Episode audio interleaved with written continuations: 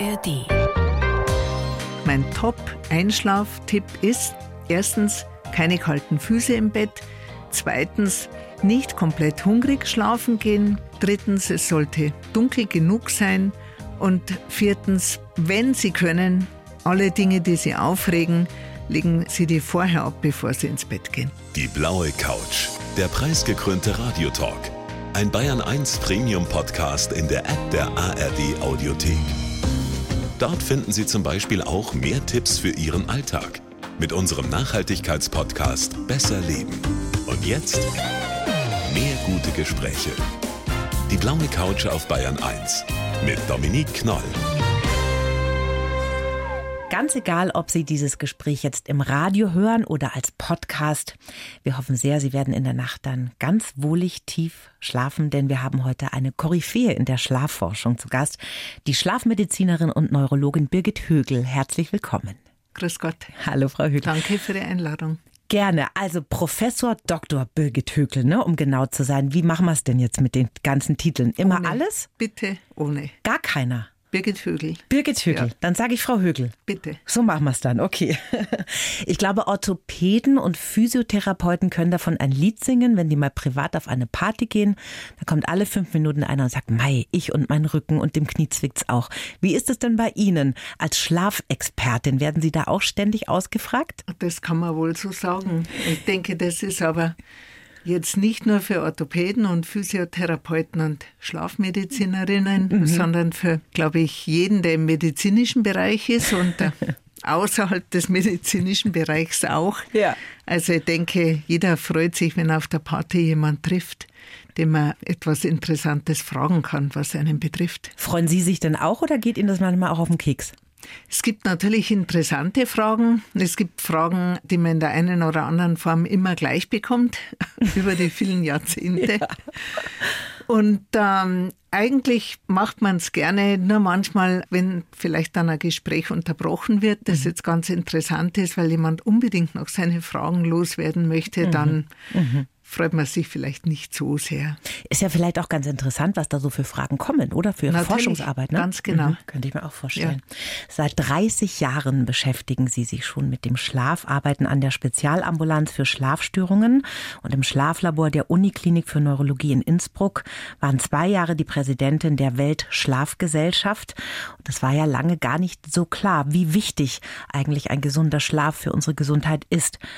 Wann hat sich das denn so verändert, die Wahrnehmung und die Relevanz von Schlaf für uns? Ja, ich denke, das ist ein kontinuierlicher Prozess, denn eigentlich ist die Schlafmedizin ja ein relativ junges Fachgebiet. Aber sagen wir, in den allerletzten Jahren ist es schon noch mal deutlicher geworden oder vielleicht breiter ins Bewusstsein gerückt, dass neben Ernährung, neben körperlicher Bewegung eben auch der Schlaf und der gesunde und ausreichende Schlaf ein wichtiger Faktor ist, um gesund zu sein und zu bleiben. Und älter zu werden auch vor allem, ne? Ja, hat Beispiel auch damit zu tun. Ja. Warum ist denn jetzt guter Schlaf eigentlich so wichtig für uns? Was sind denn da so die Hauptpunkte? Das kommt immer darauf an, von welcher Seite man es betrachtet. Die ersten Jahre hat man zunächst mal besser erklären können, was passiert auf verschiedenen Gebieten, wenn man nicht schläft. Und das geht von Immunsystem bis Stoffwechsel, bis Gedächtnis, geistige Leistungsfähigkeit und so weiter. Und in letzter Zeit beginnt man besser zu verstehen, wofür der Schlaf überhaupt da ist und welche Mechanismen im Schlaf ablaufen und damit kann man einfach besser erklären, warum man überhaupt schläft. Also beeinflusst unser Wohlbefinden, unseren Alterungsprozess. Und vielleicht gehen wir da jetzt mal ein bisschen genauer drauf ein, was denn eigentlich in unserem Körper passiert, wenn wir schlafen. Also sowohl in unseren Organen, im Gehirn. Was passiert da genau? Also von außen sieht es vielleicht so aus, als ob es ein monomorpher, relativ eintöniger Zustand ist. Monomorph heißt eintönig, oder? Eintönig, okay. Ja, oder einförmig. Ja. Und wo man wenig reagiert auf äußere Reize. Das gibt natürlich individuelle Unterschiede. Manche sind beim kleinsten Lufthauch schon wieder wach und andere schlafen wie die Bären, ja, tief weiter. Die Glücklichen. Ja. Aber wenn man genau in den Körper hineinschauen würde, dann sieht man, dass nicht nur die Atmung je nach Schlafstadium auch regelmäßiger oder langsamer wird oder bei Personen, die unter Schlafapnoe leiden, vielleicht dann auch gestört ist mit Widerstand in den oberen Luftwegen und Schnarchgeräuschen im Fall der Obstruktion. Dann Herzfrequenz verändert sich auch je nach Schlafstadium. Mhm. Und Muskeln, Tonus, das heißt ja, die Vorspannung der Körpermuskulatur senkt sich. Mhm. Aber die Hauptsache ist tatsächlich, welche Vorgänge im Gehirn passieren. Mhm. Und im Gehirn ist es so, dass je nach Schlafstadium und je nach Teil der Nacht und je nachdem, wie lange man vorher wach war, je nachdem, welche Tageszeit auch außen ist und wie die Umstände draußen sind, wirklich ein komplexer Prozess abläuft. Mhm. Und frühe Schlafforscher haben schon einmal so schön formuliert, der Schlaf entsteht nicht nur im Gehirn, er dient auch zuerst einmal dem Gehirn. Sie sprechen da ja auch von Reinigungsarbeiten in Ihrem Buch, ne, die da stattfinden im Gehirn. Genau, das ist zum Beispiel einer der Prozesse, der stattfindet. Man spricht vom glymphatischen System und damit ist gemeint, das ist wirklich ein Reinigungssystem des Gehirns, wo potenziell schädliche Eiweißstoffe, die sich im Wachzustand ansammeln, Beta-Amyloid zum Beispiel, die können im Schlaf besser ausgeschwemmt werden. Warum? Weil bestimmte Zellen sozusagen schrumpfen, in ihrer Größe sich verkleinern, dadurch die Flüssigkeit zwischen den Zellen besser fließen kann und damit besser auch diese Dinge abtransportieren kann. Mhm. Diese Reinigungsarbeiten, die über Nacht im Gehirn stattfinden, braucht man denn da eine bestimmte, sag ich mal, Anzahl an Schlafstunden, damit das passiert? Oder passiert sowas auch, wenn ich jetzt ein kleines Nachmittagsnickerchen mache? Also es gibt einige Untersuchungen, die auch sogar mögliche Hinweise darauf sind, dass sogar die Körperlage hier eine Rolle spielen könnte. Aber man weiß noch nicht so viel drüber, wie es beim Menschen genau funktioniert. Mhm. Wenn ich nur ein kleines Nachmittagsnickerchen mache, erreiche ich möglicherweise keinen Tiefschlaf. Auch je nachdem, welcher Chronotyp ich bin, wie lange ich schon wach war und wie lange mein Nachmittagsnickerchen dauert. Mhm. Aber was eben gezeigt worden ist bei Menschen, die man schlafen hat lassen, im Vergleich zu welchen, die nicht schlafen durften eine Nacht, dass dieser Reinigungsmechanismus dann bei Personen, die in der Nacht nicht geschlafen haben, nicht so effizient abgelaufen ist.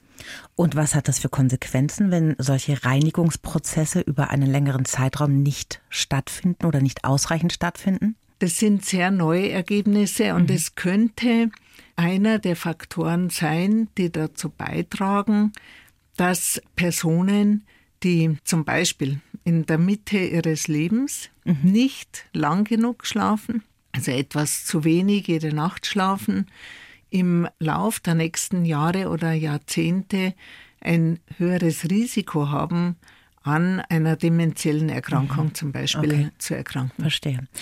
Schlafprobleme, Schlafmangel, das ist ja eine Zivilisationskrankheit mittlerweile. Also ich bin jetzt 52, was ich für Freundinnen und Freunde habe, die sagen, ich kann nicht mehr ausschlafen, ich kann nicht mehr durchschlafen, ich kann gar nicht erst einschlafen. Also das ist wirklich furchtbar. Diese Gründe für den Schlafmangel gibt es ja viele, wissen wir auch. Man darf nicht zu viel Stress im System haben, sonst schüttet man Cortisol aus und so weiter. Mich interessiert jetzt ganz speziell mal dieser Schlafmangel, wenn man so, sage ich mal, in den mittleren Jahren ist. Also so wie jetzt, sage ich mal, zwischen 45, 55, 60, sowas. Da geht es ja ganz oft los mit diesem, ich kann morgens nicht mehr länger schlafen oder ich wache nachts auf zu dieser berühmten Wolfsstunde. Also was verändert sich denn da im Laufe eines Lebens an diesen Schlafzyklen? Das sind ganz viele verschiedene Faktoren, die dazu beitragen. Mhm. Also generell bei Frauen so ab 45 denkt man zuerst mal an die Hormone, aber es gibt noch viele andere Gründe. Zum Beispiel gerade Frauen in dieser Altersgruppe nehmen gerne etwas zu. Und es kann dann sein, hormonell mitbedingt und durch diese Gewichtszunahme, dass auf einmal die Atmung im Schlaf gestört ist. Mhm. Und Frauen, die eigentlich wegen plötzlich schlechter Schlaf sich mal untersuchen lassen, dass sich dann herausstellt, da ist auch die Atmung im Schlaf gestört.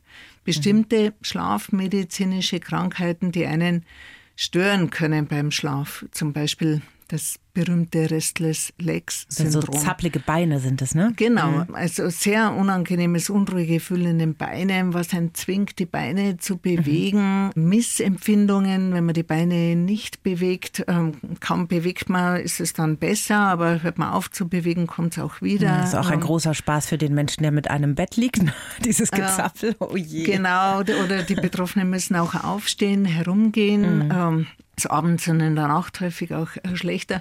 Das ist auch etwas, was zunimmt mit dem Alter. Das kann also ein weiterer Grund sein.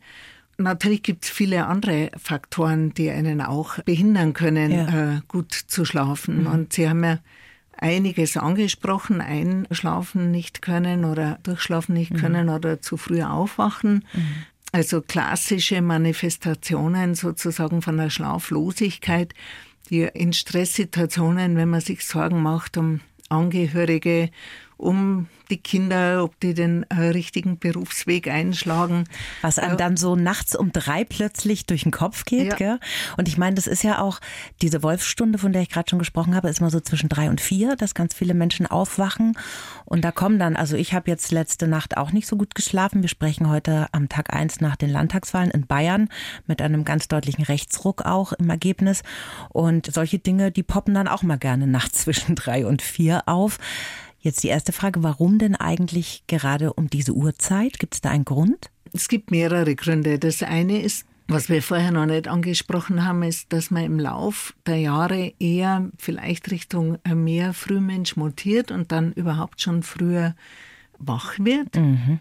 Und ein wichtiger Grund ist auch, wenn Sie oder ich zum Beispiel, sind wir um 10 Uhr, um 11 Uhr abends ins Bett gegangen und dann ist der Haupt sozusagen homöostatische Schlafdruck nach 4 Stunden schon weggeschlafen. Also man muss gar nicht mehr so dringend weiterschlafen dann. Also man muss schon noch dringend weiterschlafen, aber der homöostatische Schlafdruck, der einem hilft, tiefer und besser konsolidiert zu schlafen, der ist dann vielleicht schon weg und deswegen wacht man auf. Und nachts sind natürlich für viele von uns die Sorgen größer. Jeder hat vielleicht schon mal erlebt, dass er dann am Tag sich gedacht hat, ja, so schlimm ist es jetzt gar nicht, ich weiß, wie ich das jetzt hier lösen kann. Nachts ist die Schmerzwahrnehmung oft auch schlimmer. Und nachts hat man auch manchmal ganz schlechte Einschätzung davon, wie viel man wirklich wach ist oder nicht wach ist. Aber wenn man über unangenehme Dinge nachdenkt, wie zum Beispiel, was Sie soeben angesprochen haben, dann ist nachts eine schlechte Zeit, weil es einem noch mal bedrohlicher, als es ohnehin schon ist. Aber wie verhält man sich denn dann? Also soll man dann da aufstehen und einen Tee trinken oder einfach sagen, jetzt meditiere ich mal eine Runde? Oder es ist schwer, ne, da wieder zur Ruhe zu finden. Vor allem, wenn man dann weiß, okay, es ist 3:53 Uhr, um 6:30 Uhr klingelt der Wecker. Verdammt, da muss ich fit sein, da muss ich abliefern im Job, die Kinder in die Schule bringen und so weiter. Also wie verhält man sich da am besten? Dem nachgeben und einfach wach sein und das später nochmal versuchen? Das ist natürlich ganz schwierig für jeden, das Gleiche zu finden. Man kann nur sagen, leider weiß man, dass das unbedingt schlafen wollen, weil man weiß, man muss morgen abliefern und man hat jetzt nur noch so und so wenig Zeit und diese Zeit muss genützt sein zum Schlafen, dass das für den Schlaf kontraproduktiv ist. Weil Stresshormone wieder ausgeschüttet werden, gell? Ja, und sobald ich es willentlich möchte, stellt sich der Schlaf halt einfach auch nicht mehr ein. Mhm. Und es gibt natürlich die Empfehlung, die manchmal Teil von diesen Schlaf-Wieder-Lernprogrammen ist, dass man sagt, wenn Sie jetzt, statt dass Sie wach im Bett liegen und sich herumwälzen und herumdrehen, stehen Sie besser mal auf, Machen Sie irgendwas, was Sie nicht aufregt, also dann nicht unbedingt nur weitere Hochrechnungen oder den letzten in die Nachrichten-App gucken, lieber nicht. Anzuschauen, ja. Machen Sie irgendwas, was Sie nicht stresst, warten Sie, bis Sie wieder müde sind. Nur, das muss im Einzelfall, muss man sehen, was den Personen am besten hilft. Mhm. Wenn jemand wirklich sehr lange schon schlecht schläft, dann ist es eben manchmal so, dass man dann ins Schlafzimmer kommt, vielleicht schon vorher am Fernseher mal kurz eingenickt ist und dann kommt man ins Schlafzimmer und der Körper erinnert sich an diese vielen qualvoll verbrachten, durchwälzten Nächte und quasi stellt schon auf Alarmzustand, sobald überhaupt nur der Schlafzimmerboden betreten wird. Weil das Bett negativ besetzt ist. Ne? Deshalb einfach raus aus dem Bett ist dann eigentlich wahrscheinlich oft mal die bessere Idee. Ne? Eben, aber es ist auch, wenn ihr trotzdem am nächsten Tag heraus muss, ist es meistens nur ein kleiner Schritt von vielen und auch nicht für jeden richtig.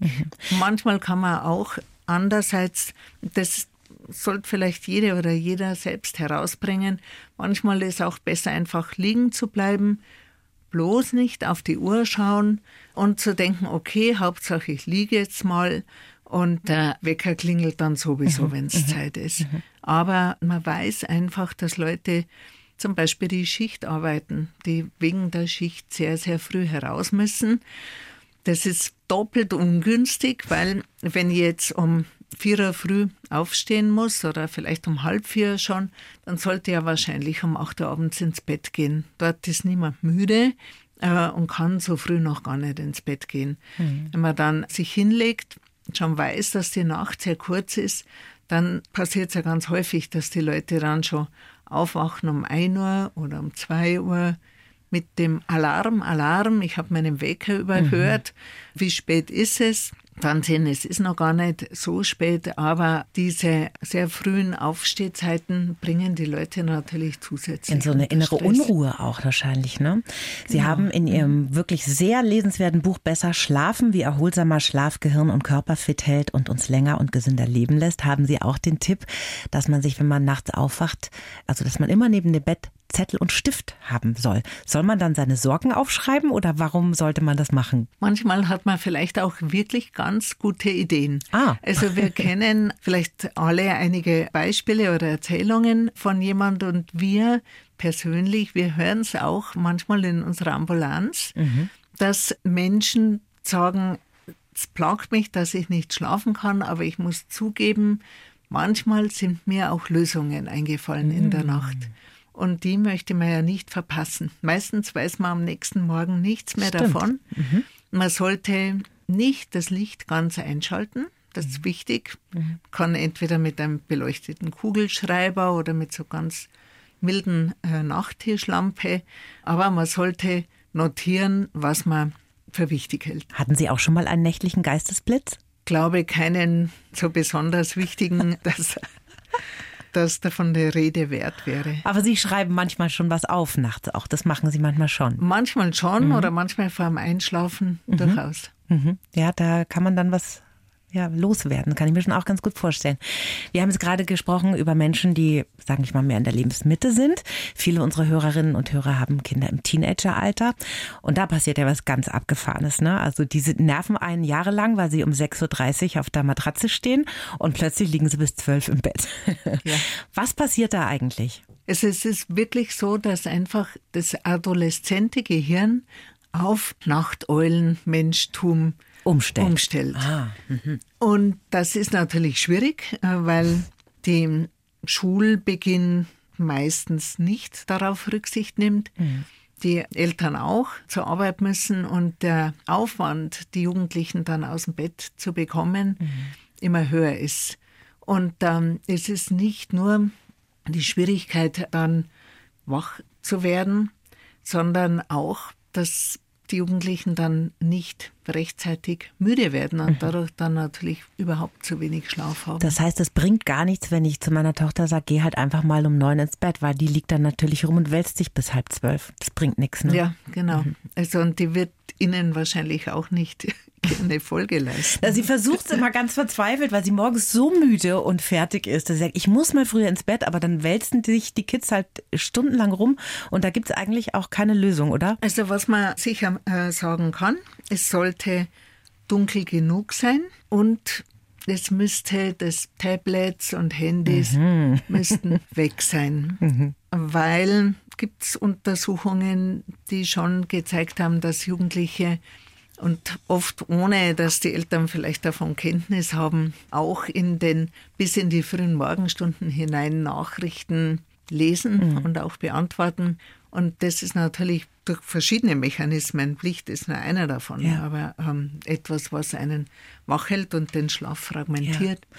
Ich glaube, da können wir uns alle noch ganz gut an die Corona-Zeit erinnern, als es dann losging, dass man so aufgewacht ist und der erste Blick war ins Handy, wie sind die Fallzahlen, die Inzidenzen und so weiter. Da war man ja wie besessen davon, immer informiert zu sein. Und ich glaube, dann haben sehr viele Menschen sehr viel schlechter geschlafen, ne? Wenn die Nachrichtenlage einfach sehr aufregend ist. Ja, ich meine, vielleicht mittlerweile sehen nicht mehr so viele Leute gerne Nachrichten, aber man hat ja vieles andere, was man vielleicht gerne auf den sozialen Medien anschaut, wer wieder was macht und wer welche Nachricht geschickt hat. Und dann muss ich keine Corona-Fallzahlen sehen, um wach zu bleiben. Ja. Also, jetzt haben wir ganz viel drüber gesprochen, was alles schieflaufen kann mit dem Schlaf. Aber wir wollen natürlich unseren Hörerinnen und Hörern die tollsten Ideen aus dem Buch mit auf den Weg geben, was man denn tun kann, damit es klappt mit dem Schlafen. Und ganz wichtig ist ja die Schlafumgebung. Wie sieht denn die ideale Schlafumgebung aus? Man sollte vielleicht zuerst mal sagen, es braucht dazu meistens kein super Hightech, ganz teures Bett, Matratzensystem, sonst was. Es sollte für einen bequem sein. Was wichtig ist, ist, dass es ruhig ist. Wenn man den Lärm von außen nicht komplett ausblenden kann, ist wirklich eine Empfehlung, dass man sich an Ohrstöpsel gewöhnt. Am besten sind die mit Wachs, die haben eigentlich die beste lärmdämmende Wirkung. Am Anfang ist es ungewohnt. Viele unserer Patienten sagen dann, sie möchten nicht mehr ohne schlafen, sobald sie diese Ohrstöpsel drinnen haben, ist eigentlich das Gefühl, jetzt ist Schlafenszeit. Das kann sozusagen zum Schlafritual werden, so wie für manche Menschen mit Schlafapnoe auch die CPAP-Maske, das Aufsetzen der Maske zum Schlafritual wird. Ja. Und Ohrenstöpsel sind eine tolle Sache. Ich benutze die auch seit vielen Jahren. Es ist nur für die Mitschläfer etwas nervig, weil ich natürlich meinen Wecker brutal laut stelle, damit ich den dann höre. Ja, manchmal sind die Ohrstöpsel vielleicht dann auch bis in den frühen Morgenstunden schon wieder heraus.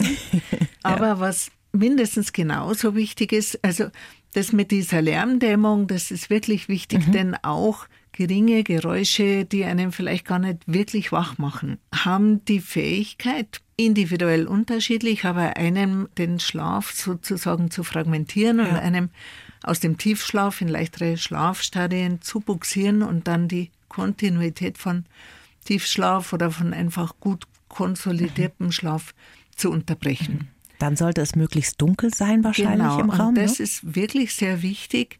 Also viele wissen das wahrscheinlich, ne? Wenn man irgendwo mal in einem Hotel geschlafen hat, wo nur so ganz dünner Vorhang war oder so ein Lamellenrollo, das sehr viel Licht durchgelassen hat, dann weiß man es von selber. Aber es ist auch jetzt gezeigt worden, dass minimale Restlichtmengen, die von Geräten ausgehen können, die so wenig sind, dass sie das körpereigene Melatonin gar nicht unterdrücken. Von irgendwelchen LEDs oder irgendwas. Das heißt, der Körper schüttet trotzdem Melatonin aus, es ist dunkel genug und trotzdem sind diese minimalen Restlichtmengen im Vergleich zu totaler Dunkelheit, schlafen die Betroffenen weniger tief, haben schnelleren Herzschlag, höheren Blutdruck. Diese kleinen Dinger am Fernseher, die stören schon. Zum Beispiel könnte man denken, dass es diese kleinen Dinger am Fernseher sind. Ja. Also gemessen ist einfach, dass selbst Restlichtmengen, die nicht die körpereigene Melatoninausschüttung beeinflussen, trotzdem noch den Schlaf beeinflussen, unabhängig vom Melatonin. Und es gibt jetzt immer mehr Studien, die Hinweise darauf liefern, dass so was im Ruhm an Restlicht ist, möglicherweise tatsächlich zur Entwicklung von Gefäßkrankheiten im Alter beitragen könnte. Also abdecken die Lämpchen oder Stecker ziehen, empfehlen Sie dann wahrscheinlich, ne? Zum Beispiel, ja. Und Schlafmasken, was halten Sie davon? Ist gute Idee. Gut, ne? Ja. Mhm. Also das Thema ist natürlich die Schlafmasken, wenn es dann wirklich sehr warm ist, wie mittlerweile im Sommer häufig, dann sind die oft etwas unbequem. Gibt es doch schon aus Seide jetzt auch, Frau Högl. Ja, ganz aber leicht. Trotzdem irgendwie, also die tollste, leichteste Schlafmaske ist trotzdem, wenn es wirklich sehr, sehr so warm heiß ist, ja, klar. Ist einfach Ding auf den Augen. Ja. Aber natürlich sind die empfehlenswert. Wenn wir gerade schon über Sommer reden, die Schlaftemperatur, da gibt es ja auch verschiedene Ansichten. Was ist denn die ideale Schlaftemperatur im Zimmer? Es ist auch wieder für jeden individuell unterschiedlich. Das ist kompliziert. Viele sagen so 16 bis 18 Grad. Aber was wichtig ist, ist, dass wir Menschen am besten einschlafen, wenn die Körperkerntemperatur gerade sinkt. Und damit die Körperkerntemperatur sinken kann, müssen wir von unserem Körper Wärme an die Umgebung abgeben. Und das passiert über die Körperteile, die größte Oberfläche haben, am besten über Hände und Füße. Und dann am effizientesten, wenn Hände und Füße warm sind, das heißt die Blutgefäße weitgestellt sind. Und das hat zwei praktische Dinge, die man sich da vorstellen kann. Erstens, wenn es draußen zu heiß ist, sagen wir, der Körper hat 37 Grad und das Zimmer hat 33 Grad, dann kann ich keine Körperwärme an die Umgebung effizient abführen, weil kein Unterschied ist sozusagen. Kein großer, ja. Und deswegen schläft man im Sommer oft sehr schlecht. Und andererseits, wenn man kalte Hände und Füße hat, kann man natürlich auch keine Wärme aus dem Körperinneren an die Umgebung abführen, egal ob die jetzt kühl genug oder leicht warm ist. Aber durch diese kalten Hände und Füße kann keine Wärme abgegeben werden. Und das ist der Grund, warum ich diese Geschichte im Buch erzähle mit diesen Bettschüchen, die verwendet wurden schon zu Urgroßmutters Zeiten und die vielleicht jetzt heutzutage je nach Kultur, in der man sich bewegt, aber auch durch ein warmes Fußbad ersetzt werden. Oder man nimmt seinen Mann. Die haben ja auch mal warme Beine, die Männer. Zum Beispiel, im Bett liegen, oder? Kann man auch die Füße Frauen wärmen. Mit ganz warmen Füßen. Aber es ist schon wirklich ein Klassiker, ne? Dass Frauen eher kalte Füße haben, kann man schon sagen. Frauen sind da oft betroffen und man kann natürlich einfach auch mit Socken einschlafen, aber viele werden wissen, dass kurz vor dem Einschlafen dann meistens die Socken nur ausgezogen werden. Weil es dann wieder zu heiß wird. Ja. Genau. Das Licht, da haben wir gerade schon besprochen, ist ganz wichtig. Ich persönlich lese zum Beispiel sehr gerne zum Einschlafen, weil da schaffe ich dann 3,5 Seiten und falle sofort ins Koma. Da ist auch ein Unterschied, ob man jetzt im Buch liest mit einem dezenten Licht oder auf dem Tablet, ne? Genau, die Harvard-Klinik wurde das gezeigt. Scheisler hieß der, ganz interessant, die haben die gleiche Lesemenge, gesunde, freiwillige. Man hat ja genau gesehen, gemessen an der Nähe, von der Netzhaut der Augen, wie viel Licht ankommt, wenn die Betroffenen am Lesegerät lesen oder mit der Nachttischlampe, Melatoninausschüttung gemessen und wie lange es dauert zum Einschlafen, wie gut konsolidiert der Schlaf war. Für den Schlaf ist einfach der Schein der normalen Nachttischlampe, möglichst kein intensiv blaues Licht. Keine Neonröhren. Und ein normales Buch günstiger. Okay. Was halten Sie denn von Einschlaf-Apps? Weil ich finde das ja immer ganz witzig. Das macht das iPhone ja ganz automatisch, dass die so sagen, ich sehe, wann du ins Bett gehst und sag dir dann am nächsten Tag, wie lange du im Bett warst. Aber es gibt ja so richtige Profi-Apps, die dann vermessen und alles Mögliche kontrollieren. Allein der Gedanke darin stresst mich schon total, dass ich da wieder was optimieren muss und mein Schlaf ganz genau kontrolliert wird. Was halten Sie denn davon? Ja, es ist genau das. Ne? Man macht sich dann womöglich Sorgen über etwas, was gar nicht so war. Also wenn gesunde Schläfer sagen, ich habe heute genauso gut geschlafen wie gestern, aber die Ergebnisse sind ganz anders, dann muss man sagen, dann liegt es wahrscheinlich an der App. Es gibt natürlich auch immer bessere Systeme, die immer genauer messen, Aber vor einigen Jahren haben wir das einmal untersucht, so verschiedene Apps im Vergleich zu normalem Schlaflabor. Die Unterschiede waren zum Teil sehr, sehr groß. Also man sollte sich nicht zu viele Sorgen machen, vor allen Dingen, was die App einem sagt, wie viel man wirklich geschlafen hat. Es weicht halt oft ab. Vielleicht sollten wir da auch einfach wieder unserem Gefühl für uns selber ein bisschen mehr vertrauen. Und da haben Sie auch was ganz Interessantes gemacht. Sie haben ein Sabbatical gemacht in Bolivien und haben sich da in einen kleinen Ort begeben, weit ab von Strom, elektrischem Licht, Lichtverschmutzung und haben da Studien zum Schlaf, Beobachtungen zum Schlafverhalten der Menschen dort gemacht. Erstmal, wie haben Sie denn da geschlafen, so weit ab von jeglicher Zivilisation? Es war natürlich eine fantastische Erfahrung, aber der Schlaf war genau in dieser Umgebung doch auch beeinträchtigt. Erstens, weil es sehr, sehr heiß war, auch in der Nacht. Und außerdem, weil man am Tag doch eine ganze Reihe von Insektenbissen sich eingefangen hatte, die dann auch nachts sich bemerkbar gemacht haben. Aber das waren verschiedene Orte, weit außerhalb der Zivilisation. Manche hatten dann zum Teil schon Stromgeneratoren, die für einige Stunden noch gelaufen sind und manche waren wirklich ganz weit draußen. Und die Erfahrung, dass Leute, die ohne Strom so weit draußen leben, dann einfach auch mehr Zeit haben für die nächtliche Ruhe- und Rückzugsphase, das war durchaus sehr interessant. Beschreiben Sie doch mal, wie schlafen denn die Menschen? Moseten heißen die, ne? Spreche ich das richtig aus? Ja, Moseten. Moseten. Genau, es ist eins der autonomen Völker in Bolivien. Also man hat ja vielleicht manchmal die Vorstellung, dass indigene Völker vielleicht auf der Hängematte schlafen. Das ist dort nicht der Fall. Die schlafen auf so hölzernen Gestellen, wo meistens Bastmatten, die selber herstellen, drauf liegen. Ganz dünn, aber relativ luftig und immer mit Moskitonetz. Schlafen in der Regel mit der Familie. Alle zusammen? Alle mehr oder weniger zusammen. Oft das jüngste Kind bei der Mutter. Immer wieder haben wir auch gehört, das zweitjüngste Kind geht dann zum Vater. Natürlich sind diese Schlafe dann oft auch unterbrochen, weil sie natürlich, wenn viele auf einer Bettstatt liegen, auch Bewegungen sind. Die haben Haustiere, die hören nachts, was passiert. Die müssen vielleicht einmal nachschauen, was los ist. Also sind oft wach nachts eigentlich? Kurz mal wach, müssen vielleicht kurz was tun. Also der Schlaf ist nicht so, wie man sich vielleicht vorstellt, dass man, wenn man sehr weit draußen in der absoluten sozusagen Natur schläft, dass man dann einen ganz ununterbrochenen, ganz tiefen Schlaf hat. Das ist ganz sicher nicht der Fall. Aber das Erstaunliche ist ja, und das schreiben Sie auch in Ihrem Buch, wenn Sie die Menschen dann befragen, dann sagen die, nö, wir schlafen gut. Wir haben einen guten Schlaf. Also da ist einfach die Haltung eine ganz andere zum Thema Schlaf. Da wird es gar nicht erwartet, dass man sich ins Bett legt und dann 8 Stunden durchschläft, sondern das ist unser Leben. Und ich hatte so das Gefühl, die nehmen das mit großer Gleichmut an, oder? Mit Gleichmut, das ist wahr. Sagen wir, die haben sich nicht beklagt über dieses nächtliche Wach oder von den Kindern oder von sonst was oder von Sorgen.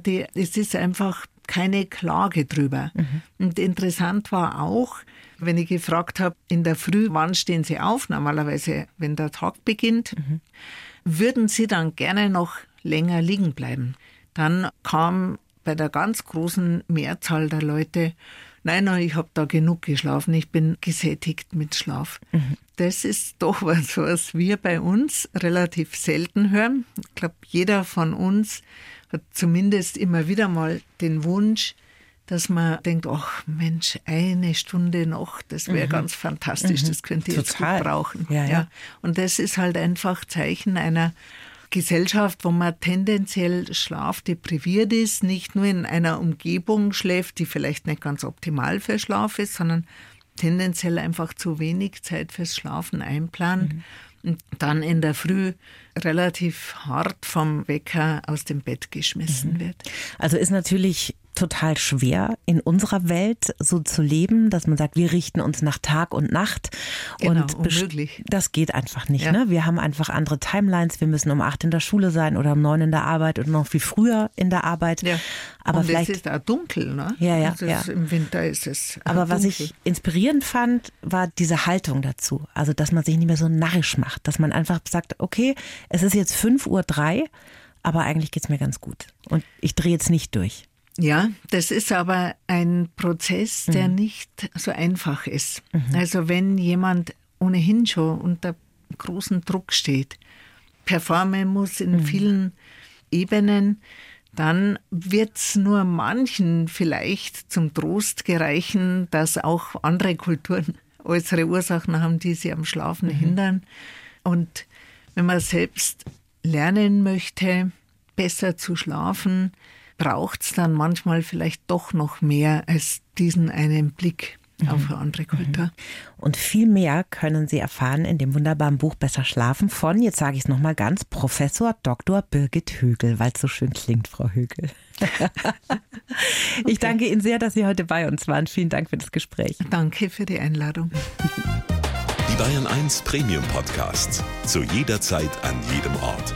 In der App der ARD Audiothek und auf bayern1.de. Bayern 1 gehört ins Leben.